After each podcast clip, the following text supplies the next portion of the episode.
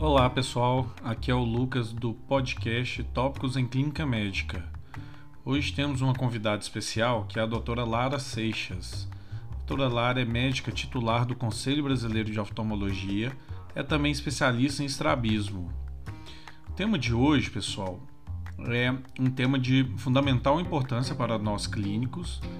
É, e a gente sabe que no Brasil raramente temos médicos oftalmologistas no pronto-socorro. A doutora Lara vai falar sobre urgência e emergências oftalmológicas e tentar passar para nós clínicos abordagens iniciais dessas situações e também o que deve ser priorizado e requer, por exemplo, avaliação imediata de um especialista. Muito bem-vinda, doutora Lara. Obrigado por aceitar o nosso convite.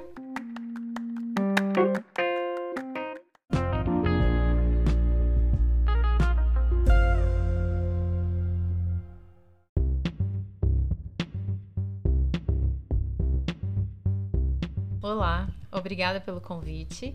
É um prazer participar deste podcast. Espero esclarecer e tornar menos complexo o atendimento dos pacientes com queixas oftalmológicas. A visão é um dos nossos sentidos mais importantes e por isso é fundamental prestar atenção e reconhecer os sinais de gravidade para saber quando encaminhar o paciente ao especialista. Diante da dificuldade em realizar o exame oftalmológico, devido devido à necessidade dos aparelhos e técnicas muito específicos, devemos identificar situações potencialmente graves que necessitam da avaliação de um especialista imediatamente e outras em que podemos aguardar uma avaliação posterior. Com toda certeza, olho vermelho é o sinal mais comumente relatado por pacientes com queixas oftalmológicas. Pela frequência, pela grande variabilidade na gravidade das condições relacionadas a essas patologias, elas são agrupadas na Síndrome do Olho Vermelho. Aqui vou apresentar as diferentes características que facilitarão ao médico não especialista reconhecer quando se trata de um caso grave. Um paciente com queixa de baixa acuidade visual indica pior prognóstico e pode estar relacionado, por exemplo, ao acometimento corneano mais importante, da retina ou da úvea. Dor de grande intensidade e pupilas em média midríase fixa têm relação com situações mais graves, como glaucoma agudo. A presença de pus na câmara anterior, chamada de hipópio, também indica condição grave de infecção intraocular ou ceratite bacteriana mais intensa. A sensação de corpo estranho e fotofobia estão mais relacionados ao acometimento da superfície ocular, como conjuntivites, que irei detalhar mais à frente, olho seco, ceratites leves, blefarite, entre outros. A ceratite é o acometimento corneano por diversos patógenos, como bactérias, fungo e acantameba. Nesses casos, diante da particularidade de cada situação e diferenças nos sinais ao exame da córnea na lâmpada de fenda, é importante encaminhar o paciente para atendimento especializado e tratamento adequado. Em relação à secreção, irá depender da sua coloração e quantidade. Quando mais amarelada, pode indicar ceratites, conjuntivites bacterianas, e quando mais hialina, conjuntivites alérgicas e virais. Agora, entrarei em maiores detalhes em relação ao diagnóstico e tratamento de urgências e emergências oftalmológicas. Hiposfagma, conhecida por muitos como hemorragia subconjuntival, pode surgir espontaneamente ou por valsalva, como na tosse, vômitos, traumas, mesmo que leves, hipertensão, distúrbios hemorrágicos, medicamentos antiplaquetários ou anticoagulantes. É importante avaliar o controle adequado da pressão arterial do paciente, de doenças ou medicamentos relacionados à coagulação, principalmente se o quadro for recorrente. Em caso de relato de trauma, deve-se avaliar a presença de outras lesões oculares, encaminhando o paciente ao oftalmologista. É um evento benigno, com melhora espontânea dentro de três semanas. As conjuntivites podem ocorrer por diversas causas, mas as queixas são semelhantes: de hiperemia, secreção, prurido, sensação de corpo estranho, edema e aderência palpebral. Esses sintomas podem ser mais ou menos exuberantes, dependendo da causa, se viral, bacteriana ou alérgica, por exemplo. A mais prevalente é a conjuntivite viral. Dentre estas, entre 65 a 90% dos casos são de etiologia adenoviral, que por sua vez produzem duas entidades clínicas diferentes. a febre faringoconjuntival, que apresenta além deste sinal faringite, conjuntivite bilateral e linfonodomegalia periauricular, e a ceratoconjuntivite epidêmica, que é um quadro mais grave, acompanhado de quemose, que é o edema conjuntival, hiperemia, secreção aquosa mais abundante e linfadenopatia ipsilateral. O tratamento das conjuntivites virais consiste em lavar os olhos com soro fisiológico 0,9%, de preferência gelado, para ajudar no alívio dos sintomas, uso de lágrimas artificiais, evitar compartilhar objetos e itens pessoais e higiene das mãos. Explicar ao paciente que é uma condição autolimitada, sendo típica sua piora nos primeiros 4 a 7 dias. Em alguns casos, o quadro pode se agravar, levando à formação de membranas ou pseudomembranas conjuntivais que devem ser removidas e abordadas por um oftalmologista. O uso de esteroides tópicos no setor de emergência deve ser feito com muita cautela e o uso rotineiro de antibióticos deve ser desaconselhado. O período de contágio é de 10 dias após o início dos sintomas, lembrando que a incubação pode variar de 5 a 14 dias. Muitas síndromes virais sistêmicas, como sarampo, cachumba, influenza, podem causar uma conjuntivite não específica. Nesse caso, a doença de base deve ser tratada e a conjuntivite com o tratamento descrito anteriormente. A associação entre Covid e a forma de acometimento oftalmológico é um assunto que tem gerado interesse e dúvidas. Inclusive, foram relatados casos de pacientes potencialmente infectados por via ocular. Dentre as manifestações oculares, o quadro mais comum é de secreção e hiperemia conjuntival. Quadros mais graves até foram observados em pacientes internados em decorrência dessa afecção.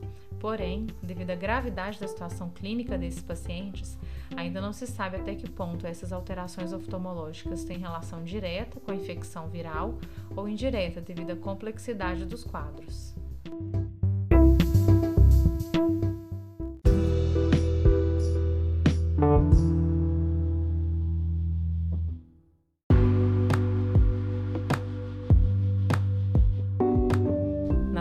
Conjuntivites bacterianas, o quadro geralmente é autolimitado, mas podem ser graves, como por exemplo quando causados pelo gonococo. O risco de estarmos diante de uma infecção bacteriana é maior quando o paciente apresenta comprometimento dos mecanismos de defesa próprios da superfície ocular. Em casos de história de olho seco, imunodeficiência sistêmica local, como uso de esteroides tópicos, traumas e cirurgia ocular. Além disso, secreção purulenta ou mucopurulenta e linfonodo pré-auricular tipicamente ausente se relacionam mais a esses casos. O tratamento para os principais agentes etiológicos, que são Staphylococcus aureus, Streptococcus pneumonia, hemófilos, é feito com colírios antibióticos, quinolonas de amplo espectro, como ofloxacino ou ciprofloxacino de 6 em 6 horas por 7 dias, em crianças, deve-se prescrever tobramicina. Falando um pouco mais sobre a conjuntivite gonocócica, que é um quadro grave, de início hiperagudo e com secreção purulenta abundante. Deve-se coletar material de raspado conjuntival, idealmente feito por um oftalmologista para gram e cultura. O tratamento deve ser feito com ceftriaxona 1 grama intramuscular em dose única e em caso de comprometimento corneano ou se a condição não puder ser descartada por falta de um serviço oftalmológico no local ou em função de quemose e edema palpebral impedindo o exame, o paciente deve ser internado e tratado com ceftriaxona 1 grama endovenosa de 12 em 12 horas.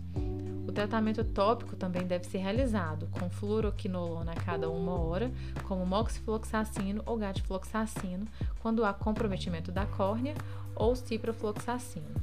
É recomendado também lavagem com soro fisiológico cinco vezes ao dia e tratar os parceiros sexuais para gonorreia e clamídia. Seguimento diário do paciente até a sua melhora clínica. As conjuntivites alérgicas ocorrem com prurido importante, edema palpebral e quemose. Muitas vezes está associada a rinite alérgica. Casos leves podem ser abordados com lágrimas artificiais e colírio antistamínico e ou estabilizador de mastócitos, e casos graves devem ser encaminhados ao oftalmologista para complementar o tratamento. Casos de queimaduras químicas, infelizmente, também são frequentes em pronto atendimento, e a abordagem rápida é muito importante e determinante na gravidade do caso, bem como a substância envolvida. As mais graves são causadas por bases como pó de airbag, amônia, detergente, cal, cimento, soda cáustica e por ácidos, como ácido sulfúrico presentes em, baterias de carros, cloro, limpa-vidros e acetona. A clínica do paciente é de dor ocular, hiperemia, lacrimejamento, fotofobia, edema palpebral, quemose e, em condições mais graves, baixa acuidade visual e palidez conjuntival. O tratamento ideal consiste em checar o pH com papel filtro, iniciar lavagem abundante com soro fisiológico ou ringer lactato e, na ausência dessas soluções, água corrente, inclusive evertendo as pálpebras e irrigando os fórnices conjuntivais inferior e superior. Esse primeiro procedimento pode ser feito pelos clínicos no pronto-socorro. Importante ressaltar que nunca deve se promover a reação de neutralização ácido-básica. Um colírio anestésico pode ser administrado antes da lavagem, checar novamente o pH até que ele alcance valores próximos a 7. Muitas vezes a medida do pH não está disponível, então deve-se calcular a irrigação do olho acometido por cerca de 20 a 30 minutos. No pronto atendimento, pode-se iniciar antibiótico tópico em pomada 3 a 4 vezes por dia ou curativo oclusivo por 24 horas. Esteroides tópicos, que podem ser associados ao antibiótico, e colírio ciclopédico para alívio da dor, nesse caso, evitar fenilefrina pelo seu potencial vasoconstritor. Após esse primeiro atendimento, o paciente deve ser encaminhado o mais rápido possível para acompanhamento com o oftalmologista e avaliação mais detalhada do comprometimento corneano, límbrico e medida da pressão intraocular. Nos acidentes oculares com supercola, cianoacrilato, se as pálpebras estiverem coladas, tentar separá-las com uma leve tração e pode ser necessário cortar os cílios para facilitar a abertura. O uso de compressa morna pode auxiliar a remover alguma quantidade de cola que não tenha, que não tenha saído dos cílios. Em caso de abração corneana, utilizar pomadas ou colírios antibióticos. Agora falarei um pouco do acometimento ocular pelo herpes vírus simples e varicela zoster. O vírus herpes simples pode levar a diversos quadros oftalmológicos, de acordo com o local do olho acometido por ele. Os sintomas gerais incluem olho vermelho, dor, fotofobia, lacrimejamento, baixa acuidade visual, erupção vesicular na pele e, em geral, é unilateral. As pálpebras podem apresentar vesículas claras em base eritematosa que evoluem para formações de crostas. O envolvimento conjuntival leva a uma hiperemia importante e conjuntivite unilateral aguda. O acometimento da córnea pode ocorrer em diferentes camadas corneanas. O vírus herpes simples também pode acometer a úvea e causar uma uveite anterior com pressão intraocular caracteristicamente muito elevada, e apesar de, de raro, pode haver acometimento da retina, mais comum em neonatos e geralmente causa uma retinite, uma retinite bilateral. Diante dessa variedade na apresentação clínica do acometimento oftalmológico pelo herpes simples, o médico não especialista deve realizar a abordagem inicial e o mais breve possível encaminhar ao oftalmologista para que um exame oftalmológico completo seja realizado. O tratamento das lesões palpebrais, quando não há o envolvimento da borda palpebral, pode ser realizado com antiviral ou antibióticos tópicos. Quando há acometimento da borda palpebral, sugere-se o tratamento do olho também com antiviral sobre a forma de pomada oftálmica, como por exemplo a ciclovir pomada a 3% 5 vezes ao dia por 14 a 21 dias. Orientamos limpeza local com sabonetes neutros para evitar infecções bacterianas secundárias. Os quadros de infecção primária ocular e periocular grave ou imunossuprimidos devem ser tratados com antivirais sistêmicos. Tratamentos mais específicos, com o uso, de, por exemplo, de corticoterapia tópica, deve ser indicado por um especialista, bem como a necessidade de profilaxia, que varia de acordo com a frequência da manifestação e a gravidade. Já o herpes zoster é uma infecção causada pelo vírus varicela zoster e ocorre mais comumente em adultos e idosos.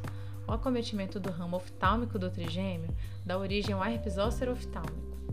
Um pródromo de cefaleia, fadiga e febre pode proceder o aparecimento do exantema cutâneo. O sinal de Hutchinson, que consiste em vesículas na ponta do nariz, está associado a um maior risco de lesão ocular, pois indica o acometimento do nervo, do nervo nasociliar, que é responsável por inervar estruturas oculares. Esse vírus pode levar lesões palpebrais, conjuntivite, episclerite, esclerite, ceratite epitelial dendrítica e estromal, perda grave da sensibilidade corneana, irite, retinite, neurite ótica e paralisia de nervos cranianos. O tratamento da fase aguda do herpes zoster oftálmico é sistêmico, com uso de antiviral vioral em pacientes imunocompetentes, por exemplo, aciclovir 800mg 5 vezes ao dia por 7 a 10 dias. Nos pacientes imunossuprimidos, o tratamento é feito por via endovenosa, com aciclovir 5 a 10 mg por quilo a cada 8 horas por 5 a 7 dias. O antiviral deve ser introduzido o mais precocemente possível, de preferência nas primeiras 72 horas. Lesões cutâneas também devem ser limpas com sabonete neutro e tratadas com antibiótico e pomada para prevenir infecções bacterianas secundárias. Assim como no herpes simples, diante da variedade de formas de acometimento ocular, o médico não especialista deve realizar a abordagem inicial e o mais breve possível encaminhar ao oftalmologista.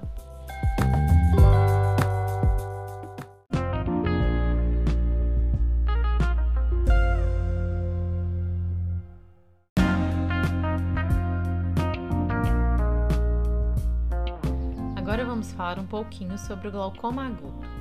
Estar diante de um quadro de glaucoma agudo é um dos principais temores no atendimento especializado ou não, pois este é um dos mais dramáticos casos de emergência oftalmológica.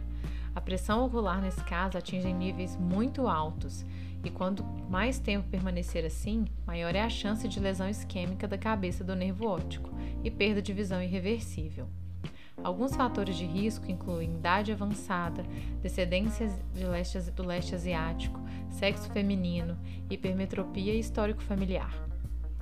Pode ser também induzido por medicamentos, como topiramato, em geral após o aumento da dosagem ou dentro das primeiras semanas do início da medicação. A crise do glaucoma agudo ocorre devido ao aumento súbito da pressão intraocular, causada por bloqueio induzido pelo corpo ciliar, pelo cristalino, por causas posteriores ao cristalino e por bloqueio pupilar, que é a forma mais comum e ocorre em mais de 90% dos casos. A clínica é de dor ocular muito intensa, muitas vezes associadas a náuseas e vômito, diminuição da acuidade visual e visão de halos coloridos ao redor de luzes. Ao exame, está presente peremia conjuntival, edema de córnea, quando nota-se que a sua transparência está reduzida, mediometríase fixa e câmara anterior rasa. O tratamento deve ser iniciado rapidamente, com realização de analgesia, aplicação de manitol 20% endovenoso em 45 minutos e acetazolamida 250 mg via oral, de 6 em 6 ou de 8 em 8 horas, ou de 500 mg por via endovenosa.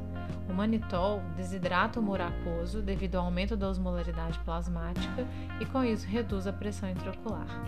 É importante observar as contraindicações ao uso desse medicamento, como por exemplo em pacientes com insuficiência renal crônica. Em relação aos colírios, instilar uma gota de acetato de prednisolona 1% de 5 em 5 minutos três vezes, depois de 2 em 2 horas por 24 horas, com o objetivo de reduzir a inflamação ocular. Também iniciar o uso de colírios hipotensores, beta-bloqueadores, como maleato de timolol 0,5% uma vez, e agonistas alfa-adrenérgicos, como tartarato de brimonidina 0,2% também uma vez. O colírio de, de pilocarpina 2%, de 5 em 5 minutos por 3 vezes, também pode ser iniciado, mas preferencialmente após a redução da pressão intraocular, já que ela tem pouca ação quando a pressão está acima de 40 milímetros de mercúrio. Ela visa promover o fechamento pupilar. Após o controle parcial da crise, o paciente deve ser imediatamente encaminhado ao oftalmologista para o tratamento definitivo. Finalizando sobre glaucoma, vamos comentar agora sobre alguns quadros relacionados ao acometimento palpebral. O calásio e ordelo consistem em uma nodulação palpebral aguda ou crônica, bem definida, visível ou somente palpável, associada a edema palpebral e dor local. No tratamento, é recomendado o uso de compressas mornas por 10 minutos, cerca de 4 vezes ao dia, e antibiótico tópico, associada a esteroide três vezes ao dia por sete dias. Se após três a quatro semanas a lesão não regredir, considera-se a cronificação do quadro e a curetagem cirúrgica pode ser indicada. Um diagnóstico diferencial é a canaliculite, que é uma infecção bacteriana, mas que também pode ser causada por fungos. A clínica é de lacrimejamento, secreção e dor à compressão no setor nasal da pálpebra inferior ou superior, onde estão localizados os canalículos lacrimais. O tratamento deve ser feito, nesse caso, com colírio antibiótico quatro vezes ao dia e antibióticos orais, diferentemente do calásio e ordeulo. Vamos falar sobre a celulite palpebral que se divide em pré-septal e pós-septal. Essa divisão baseia-se no acometimento anterior ou posterior ao septo orbitário. A identificação de cada forma deve ser feita criteriosamente, já que há grandes diferenças na gravidade e abordagem de cada um dos casos. A celulite pré-septal é causada geralmente por traumas na pele, como lacerações, picadas, ordeulo, sinusite e também infecções de vias aéreas superiores. Já a pós-septal tem origem mais comumente nos seios paranasais, mas também pode ocorrer por agravamento de uma celulite pré-septal, disseminação hematogênica e infecção dentária. No quadro clínico da celulite pré-septal, ocorre edema, rubor e calor periorbitário unilateral e algumas vezes o paciente pode estar febril. Entretanto, na pós-septal, além dos sinais e sintomas citados anteriormente, por ocorrer dentro do compartimento orbitário, ela provoca um quadro muito mais florido, com proptose, alteração da movimentação ocular e acuidade visual, diplopia, quemose, alteração pupilar com defeito aferente por compressão de nervo óptico, queda do estado geral, hipoestesia facial, dor de dente e pode levar a trombose do seio cavernoso, abscessos cerebrais e meningite. O tratamento no caso da celulite pré-septal é feito com cefalexina 500mg de 6 em 6 horas por via oral por 10 dias, ou amoxicilina e clavulanato de 8 em 8 horas por 10 dias, na dosagem de 500mg. Em caso da celulite ser pós-septal, deve ser realizada internação do paciente, solicitado tomografia de órbita com e sem contraste, coletar hemograma completo, VHS, PCR e hemocultura. Prescrição de ceftrexona, 1 grama endovenosa, de 12 em 12 horas e metronidazol 500 mg de 6 em 6 horas. O tratamento endovenoso deve ser realizado por pelo menos 72 horas monitorar diariamente a pressão intraocular, movimentação ocular, proptose, fundo de olho e acuidade visual. Caso o tratamento, o tratamento seja insuficiente em 48 horas, deve-se repetir a tomografia e descartar possíveis complicações. Considerar alta hospitalar com tratamento via oral. Outra condição potencialmente grave e comum são os traumas oculares. A preocupação é maior nos traumas penetrantes, ou de perfuração ocular quando ocorre uma laceração da espessura total da esclera córnea sem orifício de saída. O tratamento nesses casos consiste em internação hospitalar, jejum e proteção ocular que não deve ser feita com curativo oclusivo. Pode-se utilizar para isso um tapa-olho ou um copo comum verificar a necessidade de vacinação antitetânica e prescrever medicação para alívio da dor, antibiótico terapia endovenosa e sempre solicitar avaliação do oftalmologista. Em casos de traumas leves, com laceração conjuntival, corneana ou palpebral, por exemplo, o paciente deve ser também encaminhado ao oftalmologista o quanto antes, pois lesões graves podem não apresentar sintomas no primeiro momento.